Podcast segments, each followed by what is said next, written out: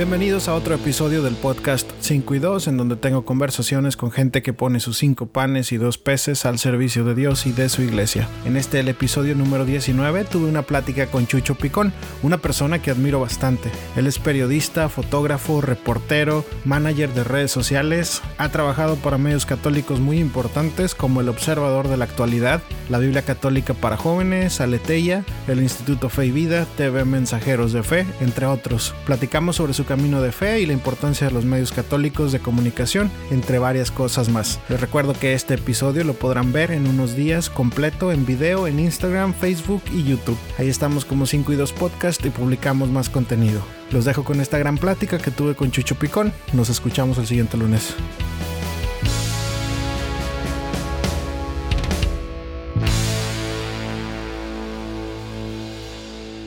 Bueno, pues estamos en otro episodio más del podcast 5 y 2. Esta tarde me encuentro aquí con, con Chucho, Chucho Picón. Chucho, ¿cómo estás? Qué gusto. Omar, el gusto es mío. Me siento bendecido de que me hayas invitado a tu podcast. Estoy feliz. No, hombre, yo más, este, sobre todo porque pues eres toda una eminencia dentro de lo que es el periodismo católico, este, no, no, no. Muy, muy conocido y pues yo soy muy fan del trabajo que haces, la verdad, este, y, por eso pues me da, me da, mucho gusto tenerte aquí hoy. Ay, Omar, pues mira, tus palabras eh, son una bendición, ciertamente me, me, ¿cómo se dice? Me comprometen porque eh, pues yo soy un, un, pecador, un periodista pecador y sigo, sigo aprendiendo, no, no he terminado de, o sea, la profesión, como tú lo sabes, a ti que te apasiona también, pues no, uno nunca termina de, de, aprender porque evoluciona muy, muy rápido ahora toda la tecnología, ¿no? Sí. Entonces, eh, eh, tenemos que estar bien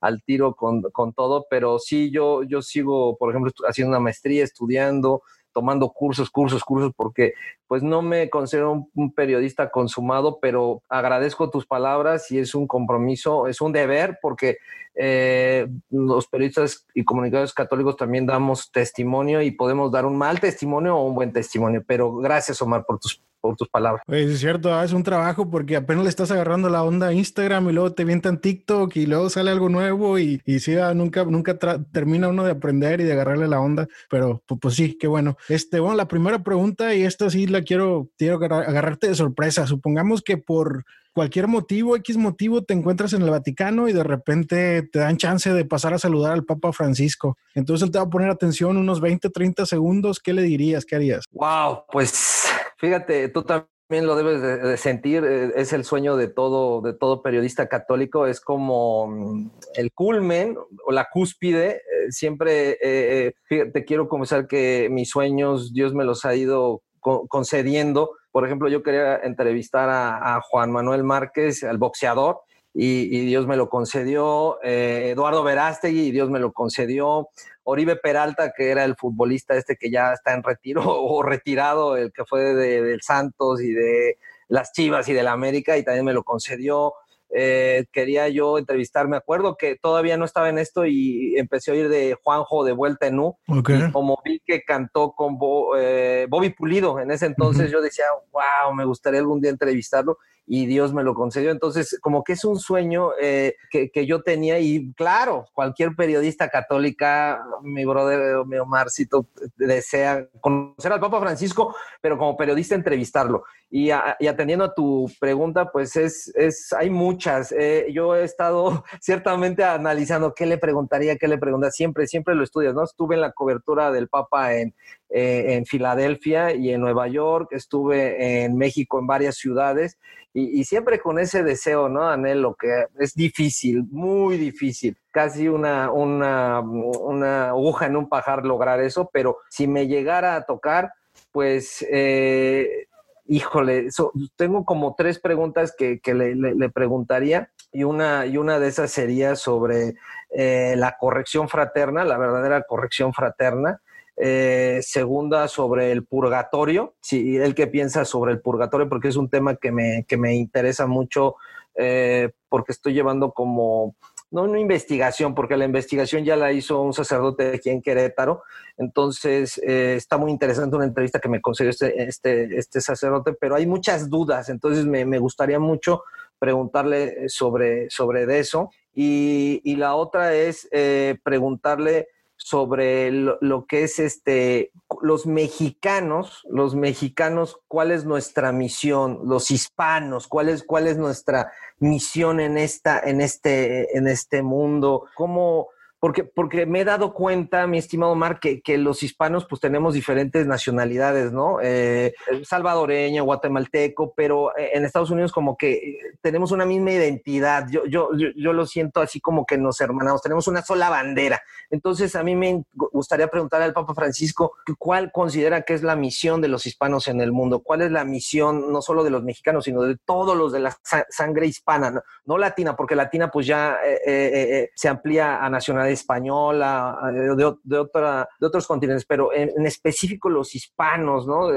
¿Qué misión tenemos, misión profética tenemos en el mundo? Me, me encantaría. Eh, serían esas tres, esas tres preguntas, mi estimado Mar. Ok, muy bien. Este, pues muy interesante, ¿no? De lo que podría salir de, esa conversación. Entonces, ojalá y algún día tengas la, la oportunidad, que seguro sí, algún día poder estar cerca y entrevistarlo y, contestar esas preguntas. Eh, pero bueno, platícanos quién, quién es Chucho, cómo es tu camino de fe, a lo mejor tu encuentro con Cristo, que ¿Qué nos puedes contar sobre ti? Bueno, mi estimado Omar, si hablamos de Chucho Picón, pues es el, es el como te decía, el pecador, el, que nació un 24 de diciembre eh, hace muchos años.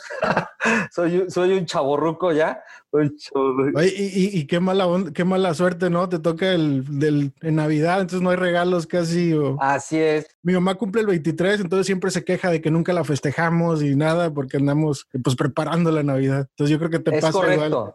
Es correcto, mira, a mi mamá como dos veces hizo el intento de organizar una fiesta, nadie llegó.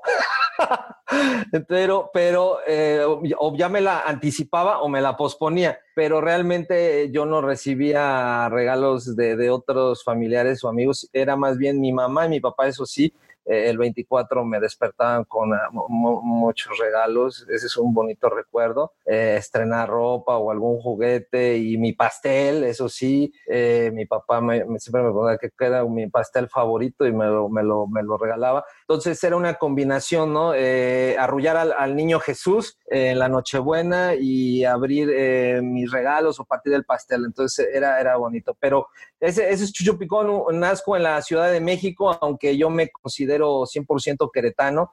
Aquí mi abuelita materna nació, aquí mis abuelos están enterrados, tengo tíos, primos en un, en en un pueblito que se llama eh, municipio de Colón, eh, entonces, donde está la Virgen de Soriano, entonces eh, yo me considero 100% queretano. sí, mi papá es de Oaxaca, entonces también tengo sangre de, de la heroica ciudad de Oaxaca, pero por parte de mi mamá soy, soy queretano también, ¿no? Entonces, eh, y, por mis abuelos maternos, ¿no? Entonces, eh, te puedo decir rápidamente que ah, yo a lo, ya lo he platicado una vez de que yo a los 13 años eh, recibí de mi mamá mi primera cámara fotográfica, de mi papá mi primera cámara de video y un, el que era mi párroco, donde yo monaguillaba, eh, le platiqué mis inquietudes y mis deseos y, fue el primero que, que, me dio entrada para que él me ayudó a hacer mi primer periódico parroquial y, a, hacer entrevistas y videos. Entonces, él ahora, él, él, era un sacerdote italiano de la, de la orden de San Leonardo Murialdo y el Papa Francisco lo, nombró obispo del, Napo en el Ecuador, la Amazonia del Ecuador. Entonces él ya está allá, pero fue gracias a él que me, me involucró Después hubo como un abismo donde yo me involucré en otras cosas que no tenían nada que ver con,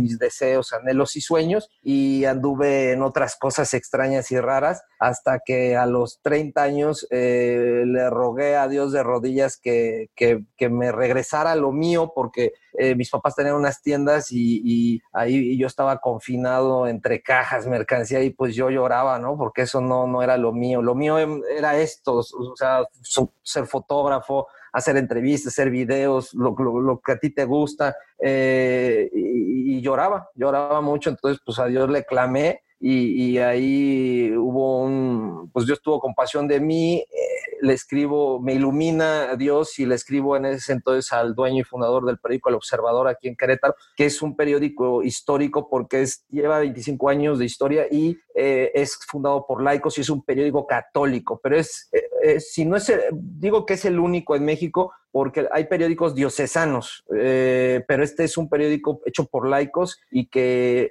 siempre la familia Septién, que es de uno de muchos grandes comunicadores en la historia de México. De hecho, hay una escuela que es de los Septién, de, periodistas, en fin, pero este, esta, esta familia de los Septién Urquiza es un matrimonio que fundan el periódico El Observador, católico y que es, es único porque nos, nos daban, nos, nos, daban contrato y nos daban, me refiero que prestaciones, o sea, yo ya tengo dos años que ya no estoy ahí porque me entré de lleno a, otro, a otros proyectos, pero ahí esa fue mi, universidad, mi escuela, ahí, mis compañeros y mis jefes fueron mis maestros, eh, eh, iniciaron mis, mis viajes internacionales, en fin, el observador es mi, mi, mi alma mater, el amor de mi vida eh, como también el Instituto Fe y Vida, que, gracias al Instituto Fe y Vida eh, con Carmen Cervantes y, y, Joe Mati fueron los que me fueron llevando a Estados Unidos a, incursionar y hacer reportajes. Y ahí se hizo una fórmula extraña entre Instituto Fe y Vida, El Observador y Aleteya, que, que, Aletea también ha sido mi, mi, segunda familia y, y, es como llego a la cobertura en Nueva York, en Filadelfia, en McAllen, en Tulsa, Oklahoma, en Austin, en, en, eh, Romeville, Illinois, en Chicago, en fin, eh, ha sido un camino en Dallas, en el quinto encuentro, eh, fui, fui a una cobertura en combinación, Aleteya, Fe y Vida, el Observador y TV Mensajeros de Fe, que, que, después llega a mi vida TV Mensajeros de Fe con el padre José María Briones y, Oscar Rosales, que es mi, el, productor y también es mi jefe, porque tengo varias cachuchas, ¿no? Entonces, este, gracias a ellos, primero Observador Fe y Vida, después Aleteya y después eh, TV Mensajeros de Fe con el padre José María Briones en Tulsa, Oklahoma y Oscar Rosales, todos ellos son los que han ido eh, formando a Chucho Picón de la mano de la vocación de, de San José y María. Fíjate, yo, Mati, es José María eh, Mati. Y en, Tulsa, Oklahoma, el padre Briones es José María Briones. Y entonces, este, Carmen Cervantes, que, que, la adoro, es una mamá, es una maestra para mí. Y, en, el observador, eh, Jaime Septién. Y, y, en Aleteya, mi, jefe Jesús Colina e Inma Álvarez, que es una extraordinaria mujer. Y Carmen Álvarez, eh, Pablo Cesio, Álvaro del Real, mis jefes grandiosos. En fin, ha sido una, una vida apasionante que Chucho ha, ha vivido, mi estimado Mar y también que tiene su, su, lado oscuro como todo pecador y estoy en ese proceso, en esta pandemia he pasado, logré, no, no, yo no logré, fue Dios el que me, me arrancó de la esclavitud de, de algunos vicios, eh, el cigarro, el alcohol y otras, otras cosas que por ahí tenía.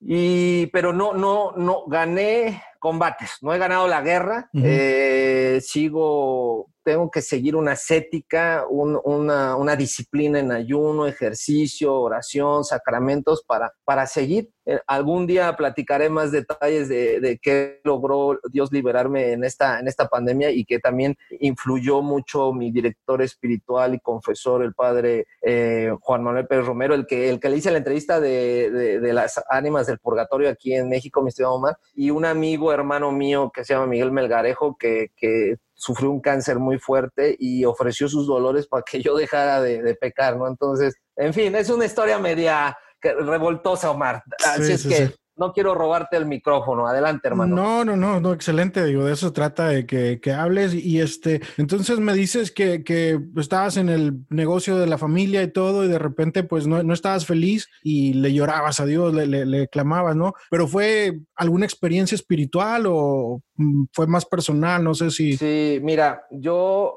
mi papá y yo tuvimos problemas. O sea, él, él, él no quería que yo fuera ni periodista ni comunicador. Él quería que yo fuera abogado porque él, soña, él había soñado con ser abogado. Entonces yo me sentí influenciado por él y le quería dar gusto. Entonces cuando yo llego a la universidad a inscribirme, eh, decido meterme, están las dos filas, ¿no? La de comunicación y la de derecho, ¿no? Y mi mamá de hecho me dijo, tú escoge la que quieras, ¿no? pero yo escuchando la voz de mi papá, que ya no quería tener conflictos, ¿no? Porque mi papá en ese entonces tenía un temperamento muy fuerte, siempre lo ha tenido, ¿no? Entonces yo, yo, yo soy de esos, esas personas que siempre busca tratar de encantar al otro, o sea, que soy cariñoso, les trato de dar gusto. Entonces traigo como, tal vez es un mal hábito, pero a mi papá le quería dar gusto y cometí el error, me escribía derecho. Entonces fui dando tumbos por la carrera de pedagogía, mercadotecnia, recorrí un montón de universidades, mi estimado Omar. Eh, pero a la par, eh, te cuento rápido, me, me, caso, trabajé en, en el gobierno, fue la transición de Vicente Fox con Felipe Calderón y yo me meto de agente federal de migración. Entonces, nada que ver con, mis sueños originales para lo que Dios me había, estoy seguro que me había creado porque estoy convencido, y me meto, me, me, me, asignan hacia el aeropuerto de la Ciudad de México, y en el aeropuerto de la Ciudad de México, pues yo feliz porque ya estaba uniformado y servía, andaba entre los aviones, en las pistas, se le llama plataforma, y, y en fin, era feliz porque me habían asignado como se le llama tía, no sé por qué, era un, un, gafete, una identificación para pasar por todos lados. No sé por qué a mí me la dieron, entonces pues me sentía rey, ¿no? Y, era, y luego me nombraron supervisor, así es que yo tenía como rango, o sea, era, movía, me movía por todos lados, pero descubro una red de tráfico de, personas, de niños, de bebés, y ahí se viene una pesadilla donde pues tengo que denunciar, no iba conmigo eso, me ofrecían miles de dólares, miles, o sea, me iba a volver loco con ese dinero, y para, para hacerlo más chiquito eso, pues denuncio esa red de tráfico, eh, fue también algo emocionante porque tuve que salir de la Ciudad de México, y entonces terminé confinado en las tiendas de mis papás en Toluca,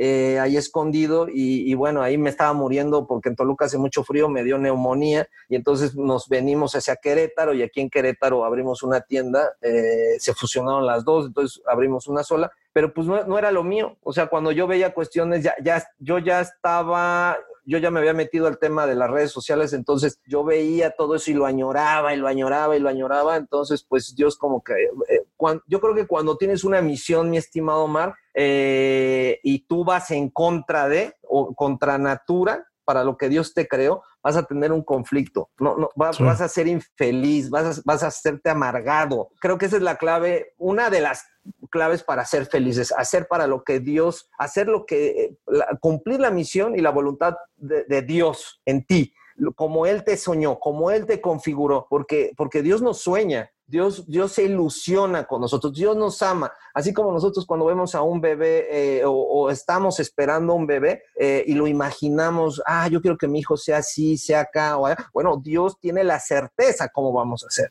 Entonces Dios nos da una misión, nos da talentos, nos da capacidades. Entonces cuando nosotros nos negamos, nos, nos ensoberbiamos y tomamos otros rumbos, pues vamos a sufrir, vamos a sufrir, Omar, y, y, yo estaba sufriendo, de verdad, ¿por qué? Porque yo quería viajar, yo quería hacer entrevistas, yo quería hacer foto, lo que a los 13 años yo había iniciado y lo dejé arrumbado por, pues, pues, no sé, no sé por qué.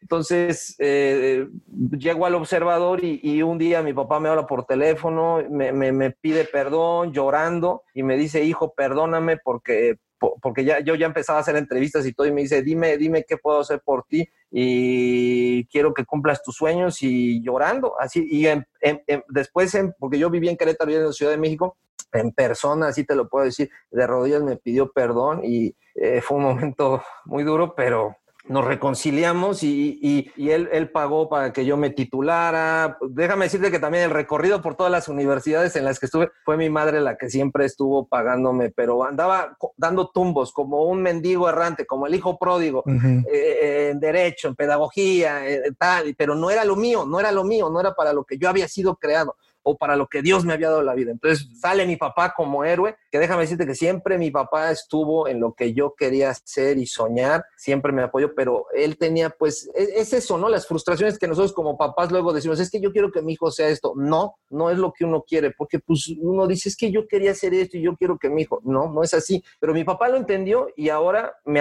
me, está apoyando también para la maestría, en fin, eh, mi mamá me ha apoyado con, con, con equipo, o sea, o sea, ha sido esto providencial por parte de mis papás y no puedo negar que mi segunda familia, una Carmen Cervantes, que, ha sido como una mamá para mí, eh, un Joe Mati, José María, eh, un Oscar Rosales, un Jaime Septién, eh, una, un Jesús Colina o Inma eh, Carmen y, Inma Álvarez en, en Aleteya, que todos ellos siempre me han ayudado, me han dado el pan para comer y para que yo pueda cumplir mis sueños, porque pues a veces yo llegaba o, todos ellos me han dicho, no, pues te apoyo para que vayas a tal lado, te apoyo para que hagas esta cobertura. Eh, a mi jefe en el observador siempre yo iba y le tocaba, oye Jaime, fíjate que hay esto, hay un estadio en Torreón con una parroquia eh, la parroquia de todos los santos, es el equipo de los santos mm. Torreón y tiene su propia parroquia. ¿Cómo ves? Ah, no hay dinero, Chucho. Bueno, vete con Oscar Uresti, que es el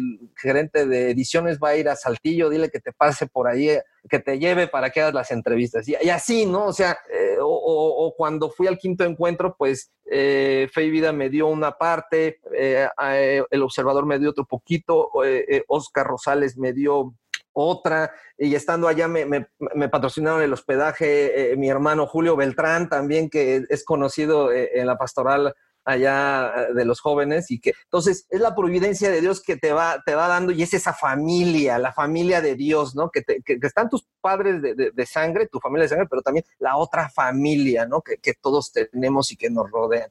En fin, mi estimado Omar, si te contara toda la misericordia de Dios que, que, que, he probado, ha, sido fascinante. Ah, pues qué padre. Este, entonces ya entras a lo, ya al periodismo, eh, ¿cómo, cómo, ¿Cómo es esa parte? No sé si antes tenías algo de experiencia en el medio secular de, periodismo o fue de entrada en lo católico. Pues no, es, es, algo que traes innato, o sea, lo traes en la sangre. Como te decía, yo había tenido esa experiencia en el periódico parroquial y después eh, yo, mis papás siempre han leído mucho, tienen libreros y libreros y libros y libros y, y, todos los días el periódico. Y, escuchaban un programa que se llamaba Radio Red con José Gutiérrez Vivo, un locutor muy, muy famoso en México, en la Ciudad de México, bueno, que fue.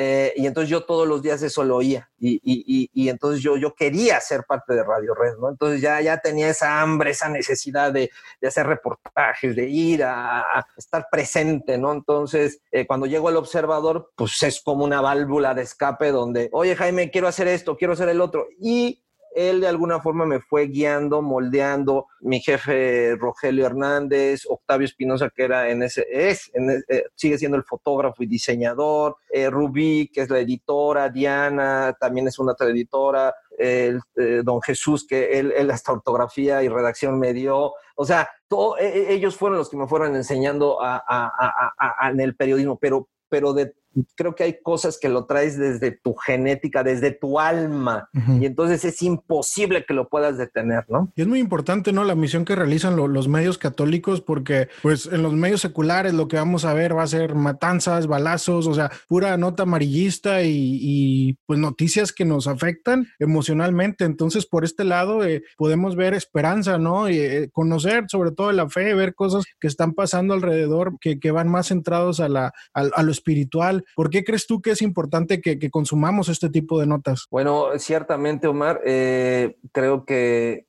los medios católicos, eh, todo el contenido que generan, eh, los verdaderos medios católicos, porque déjame decirte que hay unos que dicen medios católicos y son plagiadores, se roban las notas, o sea, hacen cada cosa, o sea, en, el observador y en la Latella hemos padecido mucho eso, pero, pero los verdaderos medios católicos, una Ciprensa, un EWTN, eh, un Desde la Fe, un, un este, eh, ¿qué, otras agencias? AICA, eh, Aleteya, Cenit, en fin, hay, hay, muchos arquidiocesanos, medios arquidiocesanos, caray.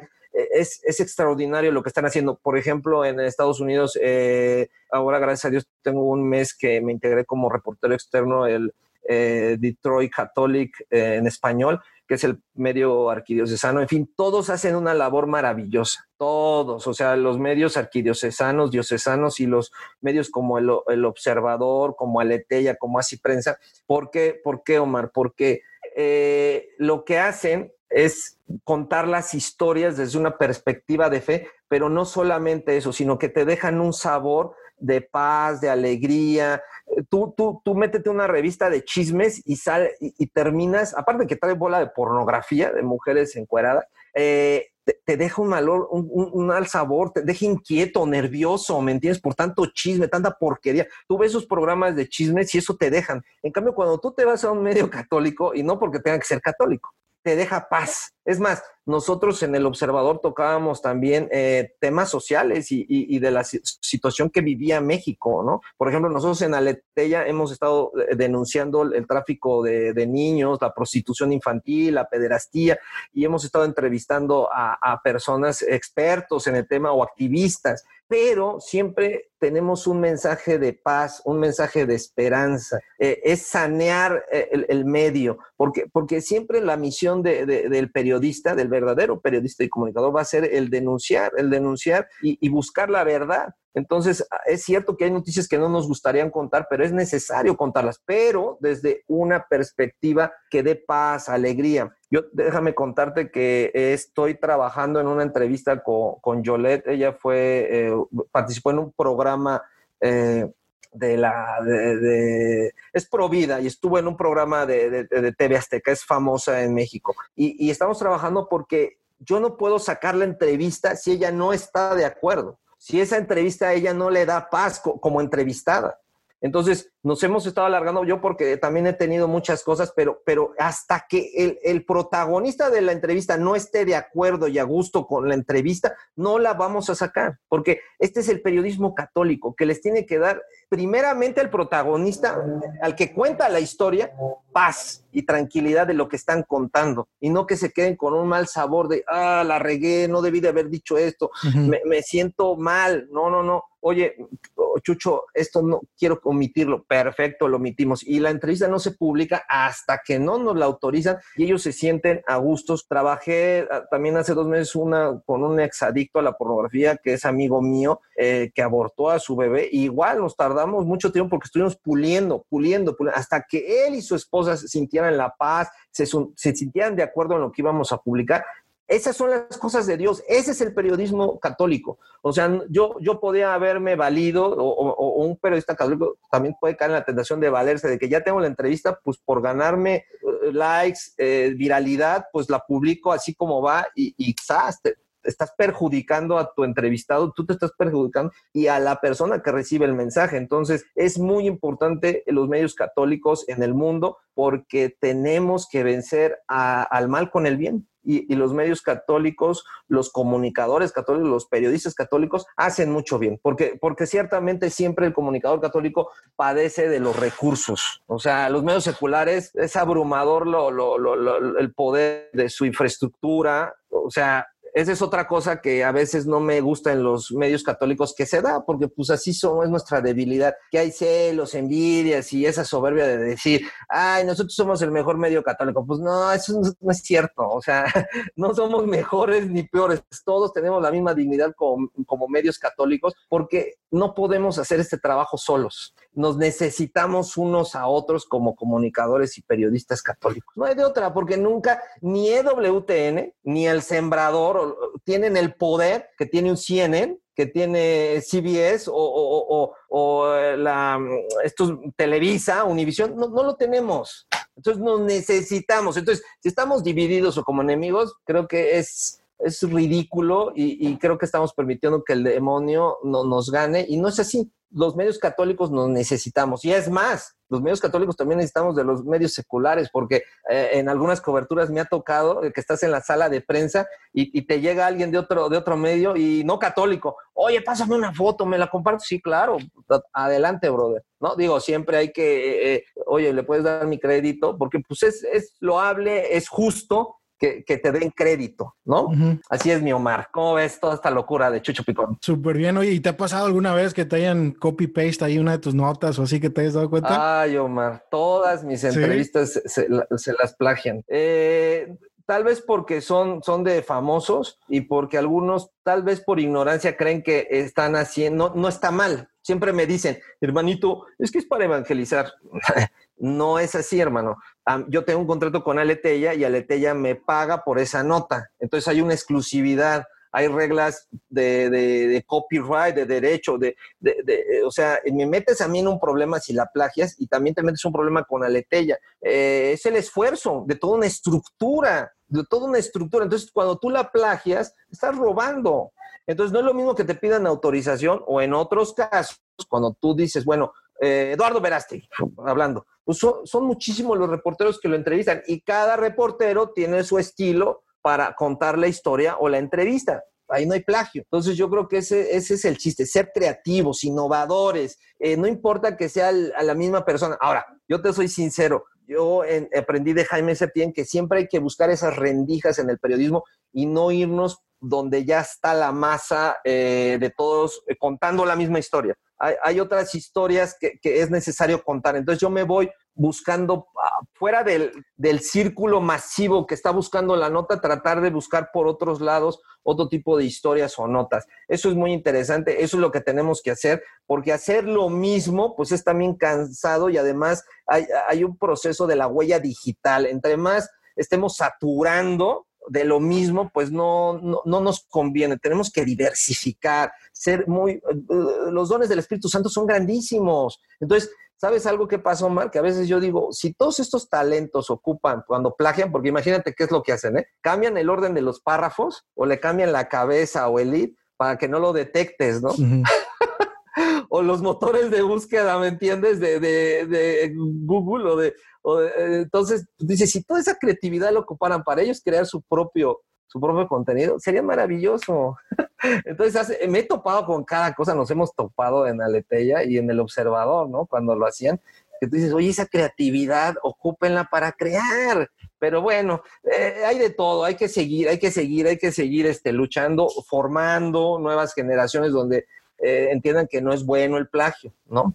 Pero es cuestión de cultura también. Sí. No, y lo decías muy bien, porque al final del día pues sigue siendo un robo y pues el robo es pecado. Por eso también yo creo que un periodista católico tiene todavía un compromiso mucho más grande porque tiene que ser muy coherente, ¿no? Y tener también una vida de oración muy, muy activa, fuerte, ¿no? ¿Cómo, ¿Qué tan importante consideras tú que es la, vida de oración, la vida espiritual? Ay, Omar, de verdad que estamos muertos sin, la, sin, la, oración los periodistas católicos. Ciertamente es un compromiso el traer, el traer un chaleco que te dice el observador o aletella, eh, te, te, compromete a portarte bien. Este, yo no te estoy diciendo que soy santo, como te dije, soy un pecador, estoy, estoy trabajando, eh, tengo mis partes que me dan asquito, eh, pero Dios me está ayudando y, sin duda alguna eh, es la oración, la frecuencia de los sacramentos, la que te ayuda a, dominarte a ti, porque, porque también hay muchas tentaciones como comunicadores,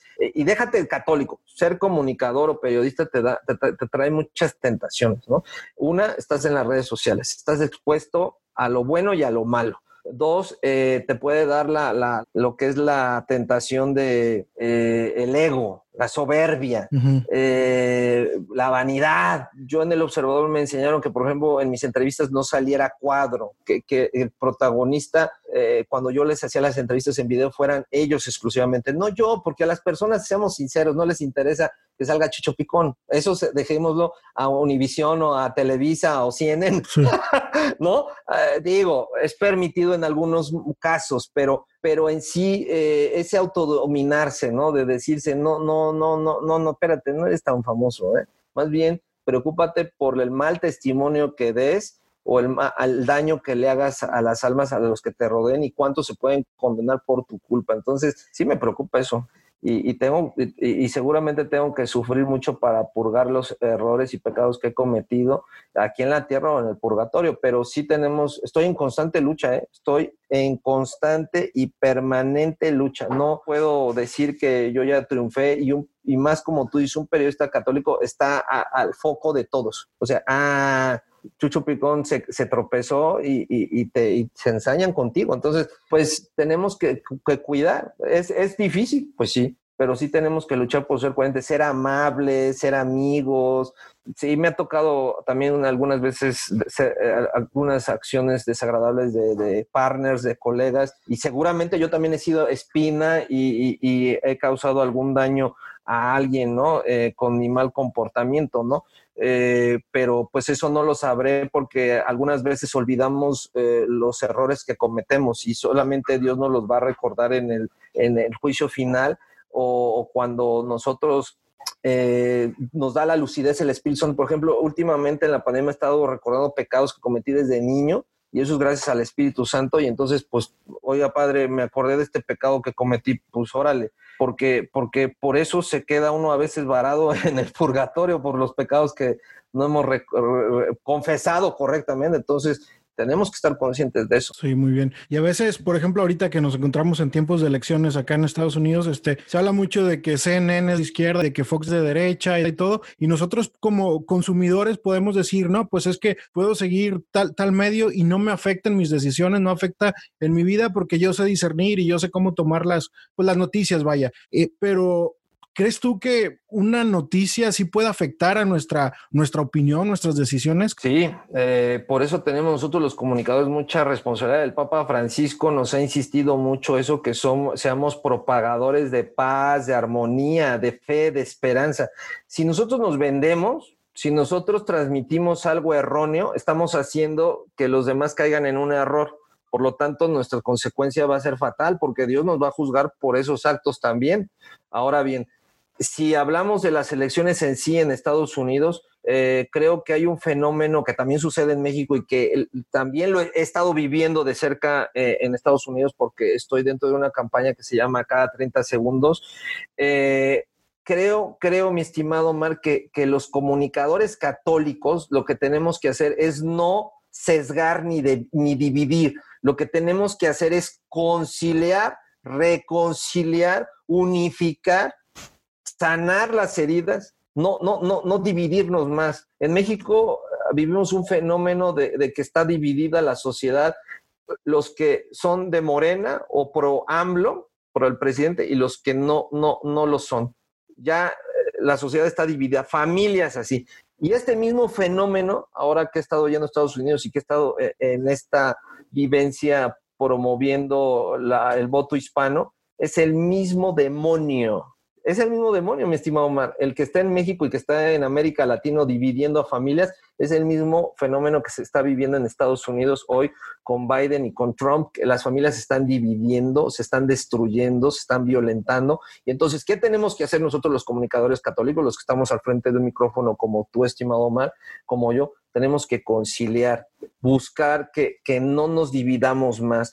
a nosotros no nos toca condenar ni a Biden ni a Trump. A nosotros no nos toca eh, influir en el voto de uno por uno o por otro. A lo que a nosotros nos toca es anunciar el evangelio, la buena noticia, la verdad. ¿Y qué es la verdad? Pues el amor, la misericordia, el perdón, todo lo que Jesucristo vino a anunciar. Y Jesucristo precisamente fue odiado, eh, eh, difamado, calumniado, crucificado, porque iba en contra de, toda esta ola de violencia que, se vive dentro de, uno de nosotros y de la sociedad. Entonces, nosotros como comunicadores católicos tenemos que ser enviados o mensajeros de Jesucristo, del Evangelio. Tenemos que, buscar que, las familias se vuelvan a unir, que, que una ideología política, que un partido político, que un candidato no esté destruyendo nuestra sociedad o a nosotros, como te decía, a los hispanos yo creo que tenemos que pensar a futuro más. Los candidatos se mueren, ¿no? Los partidos son temporales, pero la vida eterna eh, es, para siempre. Y, y, Dios nos va a pedir cuentas de al hermano con el que te peleaste por un candidato, por un presidente o sea, es ridículo. Ciertamente tenemos que profundizar como nosotros, como comunicados católicos, en la doctrina social de la iglesia, en el catecismo de la iglesia católica, en los mandamientos, en lo que dicen nuestros papas, nuestros obispos, y a informarnos para que ahora sí en secreto nosotros tomemos una decisión y discernamos y digamos, este es el candidato, no el, menos peor, no, el buscar siempre el bien mayor, porque esa debe de ser nuestra motivación ¿no? Al, decidir siempre buscar el bien común y el bien mayor.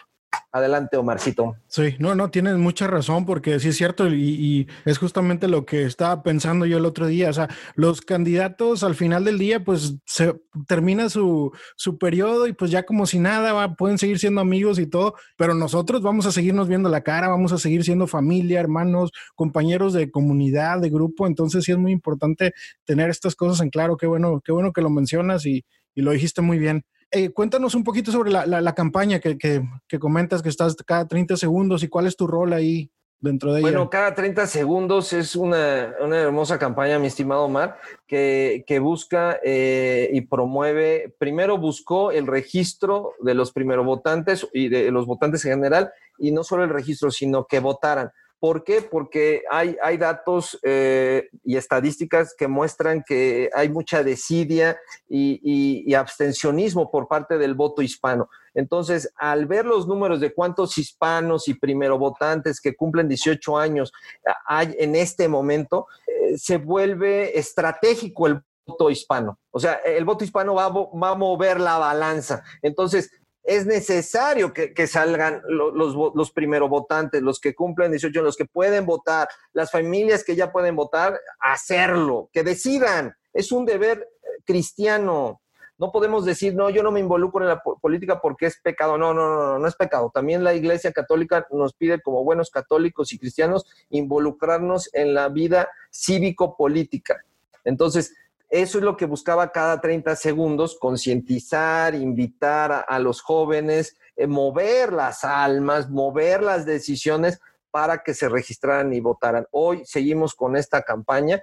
Eh, tenemos unas extraordinarias fundadoras como es Elizabeth, Román, eh, Adriana Visoso, Esther, eh, Vero, que es nuestra, nuestra vocera, César, que es nuestro diseñador, y, un servidor que está como coordinador de influencers, pues buscando eh, influencers que que es un término que ha sido como prostituido por las marcas, pero en realidad pues todos somos influencers, mi estimado Omar, todos somos influencers. Muy bien, y eso que mencionas, todos somos influencers, ¿cómo podemos usar esa influencia para, para el bien, vaya, para influir bien en las personas? Claro, pues mira, primero que nada, eh, se ha prostituido el término de influencers porque solo pensamos que el influencer sí es un término mercadológico de marketing digital que se ocupa en las redes sociales, que es una persona que consume una marca y, promueve, eh, eh, eh, motiva el consumo de esa marca, ¿no? Pero en realidad el ser un influencer, el que yo influya, tiene que ver con el mundo offline y el mundo online, el mundo virtual, el mundo real. ¿Esto qué quiere decir? Que nosotros somos influencers en nuestra familia, en nuestra escuela, en nuestra iglesia. Y era lo que tenías, eh, eh, tiene que ver con la coherencia cristiana, cómo me ven, cómo me comporto, de lo que tú me preguntabas, ¿te acuerdas, Omar? Sí. O sea, tiene que ver con eso. ¿Cómo influyo en los demás? ¿Por qué? Porque si yo, ellos ven que yo me comporto de una forma, yo voy a influir negativamente con mis prójimos. Entonces, eh, en este sentido, el ser influencer, tenemos un deber como católicos, tenemos un deber de ser verdaderos y, influencers de Dios dentro y fuera de las redes sociales. Todos somos influencers, o sea, nos han vendido como de costumbre en su momento la televisión, que solo pueden ser actrices las que salen en la televisión, que solo venden las que salen en los comerciales. Y mentira, todos podemos, vendemos algo y todos influimos en los demás, y más ahora en las redes sociales, porque hay que recordar que todos tenemos un círculo de influencia en nuestras redes sociales, de 5 mil miembros en tu perfil de Facebook o indefinido en Instagram o en TikTok, que ahora puedes tener cientos y miles de seguidores. Entonces, tú eres un influencer. Así tengas un círculo pequeño de 500, de 200, de 800, de 1000, ya eres, a ver, ponlos, ponlos presencialmente. En un salón pequeño te caben 40, 50. Ahora, si tienes 800 o los 5000 que te da Facebook, ¡ah! ya, ya tienes, llenas un templo, eres influencer. Y como influencer tienes un deber de postear correctamente y algo que genere paz, algo que divierta, ¿no? Y, y, si nos regresamos un poco hacia tu familia, hacia tus amigos, hacia tu grupo de escuela, también tu comportamiento influye. Si acaso tú llegas a, a, a cambiar un poco tu rol dentro de tu familia, que ahora eh, te, te, acomides, tiendes tu cama, lavas los trastes, eh, eh, le dices, papá, yo te sirvo, ah, caray, ¿qué le está pasando a él? Pues el otro hermano también lo va a hacer y va a ser una cadena, le dicen cadena de favores, no, más bien un, un, círculo de influencia. Y en lo que opinas y comentas, te vuelves un influencer. Esos son los verdaderos influencers, no en términos mercadológicos de consumo, que eso, eso es, nos, ha, nos ha desgastado el solo consumir y ver que esa muchacha es delgada y pues yo quiero ser como ella y, caigo en la anorexia, ¿no? No, no, no, estoy hablando de, lo positivo que tenemos que ser en las redes sociales, ser mensajeros de paz, mensajeros de amor, mensajeros de, fe, de, la reconciliación, en nuestras redes sociales y, en nuestras familias. Pero tiene que haber una coherencia, tiene que, que estar conciliado, tiene que haber una comunión. Si yo soy de una forma en las redes sociales, tengo que serlo también en el mundo offline. Offline y online tienen que ir de la mano. No podemos ser de una forma en uno y otro porque entonces somos unos hipócritas o tibios, o como dice Jesucristo, ah, a los tibios los vomito, algo así es bíblico, ¿no? Muy duro, muy, duro, sí, ¿no? Sí, sí, sí. No, pues muy bien. Este, hablábamos también ahorita sobre la, importancia, ¿no? De tener una, una vida activa o, bien en la fe, ¿no? De, espiritualmente, pero de repente en nuestro servicio, trabajo de laicos o servicio dentro de la iglesia o profesión que, que dedicamos, porque en este ejemplo tú, a veces nos podemos consumir tanto que llegamos a olvidarnos de esa parte, ¿no? El trabajo nos llega a consumir. ¿Qué consejo nos darías para mantener esa parte espiritual viva? Bueno, primero que nada, eh, tenemos que, que, entender que el mundo real es más hermoso. No estoy diciendo que no nos sirve o no nos ayudan las redes sociales o los medios digitales. Es un milagro tú y yo no podríamos estar conversando en esta, en esta plática sin las redes sociales, pero afuera hay un mundo hermoso, o sea, acabo de regresar eh, y, el vuelo y, ver el cielo en las nubes es algo maravilloso y es, es el diseño de Dios. También las redes sociales son, son, de Dios, porque ¿a quién las creó? Pues el hombre. ¿Y quién creó el hombre? Pues Dios.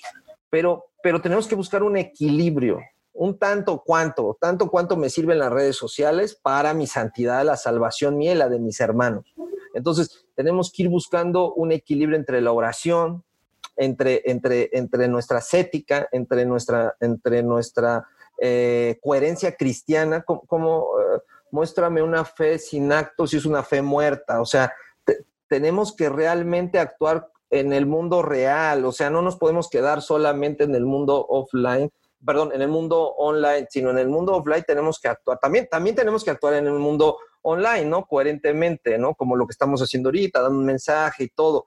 Entonces yo creo que lo principal es empezar a, programarnos, mi estimado Omar. Programarnos significa hacer un, itinerario diario. Eh, eh, si dependemos nosotros como herramienta de trabajo, pues es complicado, es nuestra herramienta de trabajo y tenemos que cumplir un horario.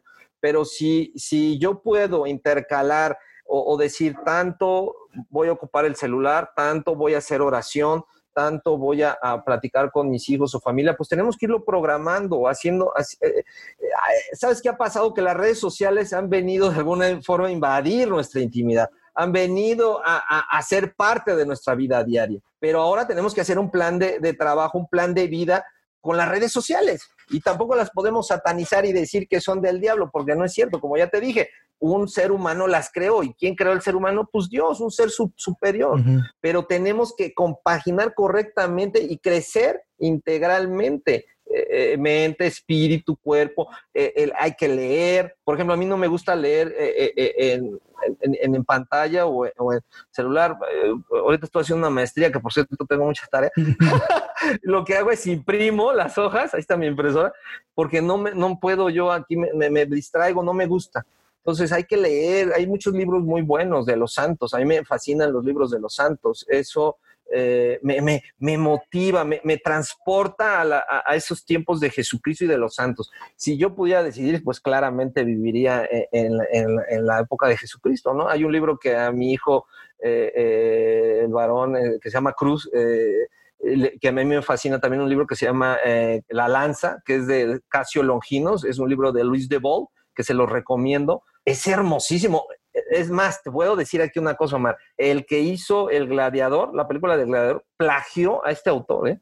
Es, la, es, la del Gladiador, pero, pero se la plagió totalmente la historia. Y pues eso nadie lo ha, nadie lo ha detectado, o pocos, porque no han leído este libro de, Luis de que fue primero Luis de y después el que escribió la película del Gladiador. Pero seguramente el que escribió el Gladiador escribió el libro de Luis de de La Lanza, que es la, la historia novelada de Casio Longinos, el que le atraviesa a Jesucristo eh, y, cuando se derrama y que le caen los ojos porque era medio ciego. Entonces, es, cuando tú lo veas, te lo recomiendo, estimado Omar, y todos los que ven este video, vea, chequen ese, es, una belleza del libro porque viene en dos partes. Es una historia de amor emocionante. Y también les recomiendo El León, el, León de Dios, es de, bueno, Médico y Cuerpo y Almas, de Caldwell, Taylor Caldwell, y el mismo, la misma autora Tyler Codwell hizo el de el, Gran León de Dios, que es la vida de San Pablo. O sea, son libros que te transportan a, esa época y te describen los colores, los olores,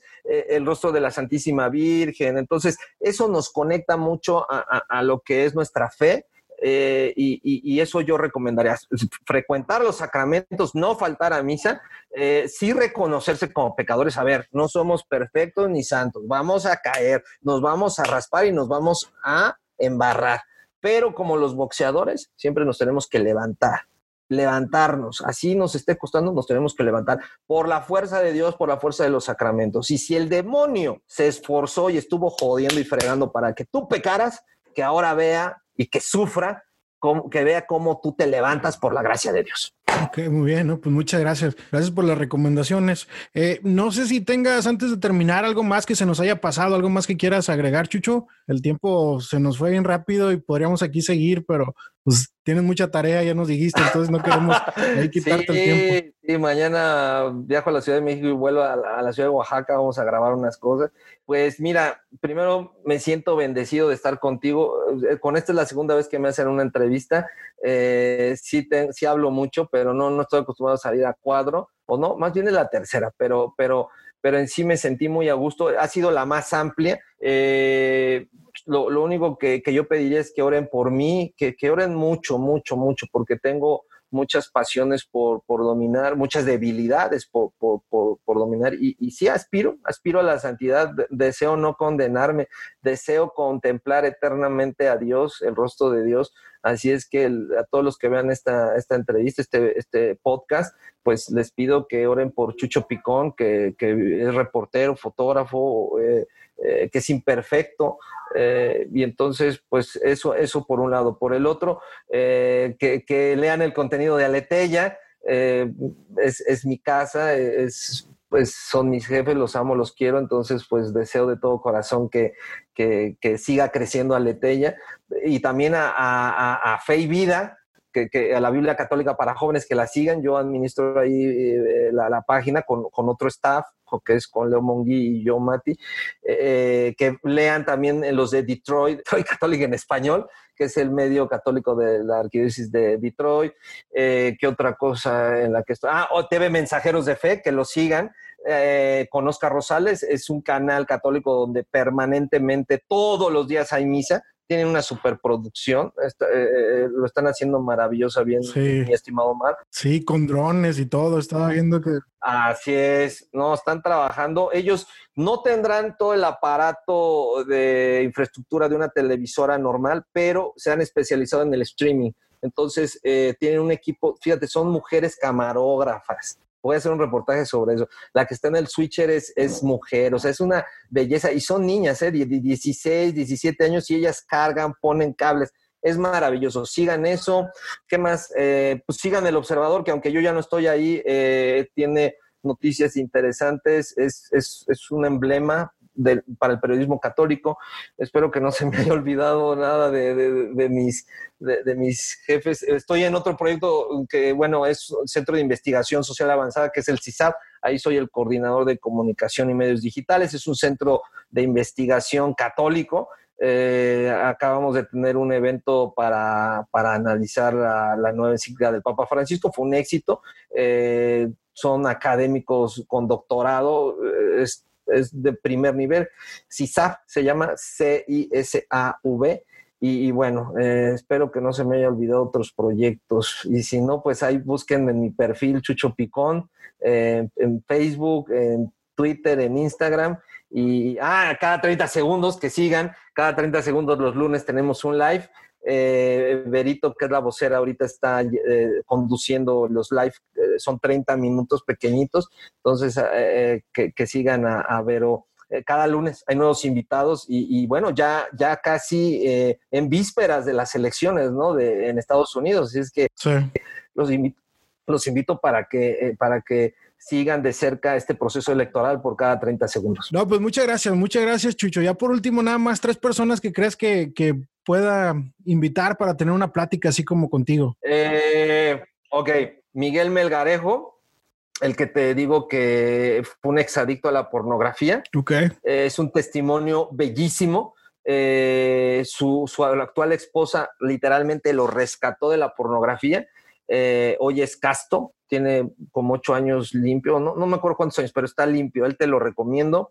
Te recomiendo a quién más, eh, Elena de Tellitu, es una actriz católica mexicana, es la actriz mexicana con más comerciales en México, pero ella nunca se ha desnudado, es católica es una, es una belleza de, mujer. Eh, no ofende a Dios. Elena de Tellitu, yo te paso, yo te paso los datos. Es, una, es una belleza, es una belleza de, actriz, eh, pero por, sus valores. Digo, es bonita, pero es, una mujer eh, que vive las virtudes católicas. Entonces te la recomiendo esa y te paso el contacto. ¿Qué más? ¿Quién más? ¿Quién más?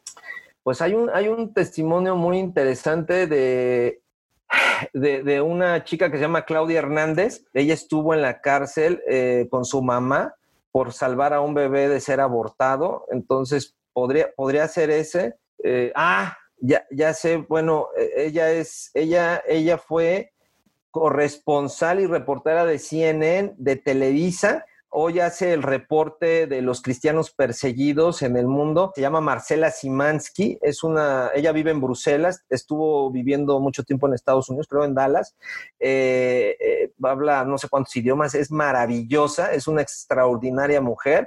Así es que también te la recomiendo para que la tengas en tu podcast. Y, y, y, y, vime, y, diciendo y te voy pasando, te voy pasando porque he conocido un montón. Así es que me encantaría, mi estimado Omar, que tú también crezcas en esto. Así es que yo te paso todos los que conozco y he tenido la oportunidad de entrevistar. Hay unos que, mira, me, me, me dicen o, o, o, por terceros llego a ellos. Entonces, pues no, no tengo forma, pero los que sí, yo tengo contacto directo, cuenta con ellos. ¿Sale? Órale, no, pues muchas gracias, muchas gracias, Chucho. Eh, en serio, muchas gracias. Eh, aparte del buen trabajo que haces, la calidad de persona que se nota a distancia, ¿no? Que eres, esa alegría, esa amabilidad, la humildad que en serio que se puede, se puede percibir.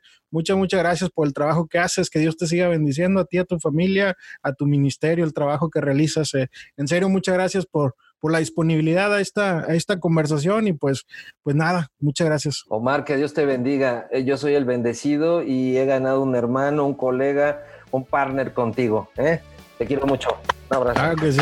Bueno, pues muchas gracias. Así terminamos este episodio con Chucho Picón. Nos escuchamos el siguiente lunes.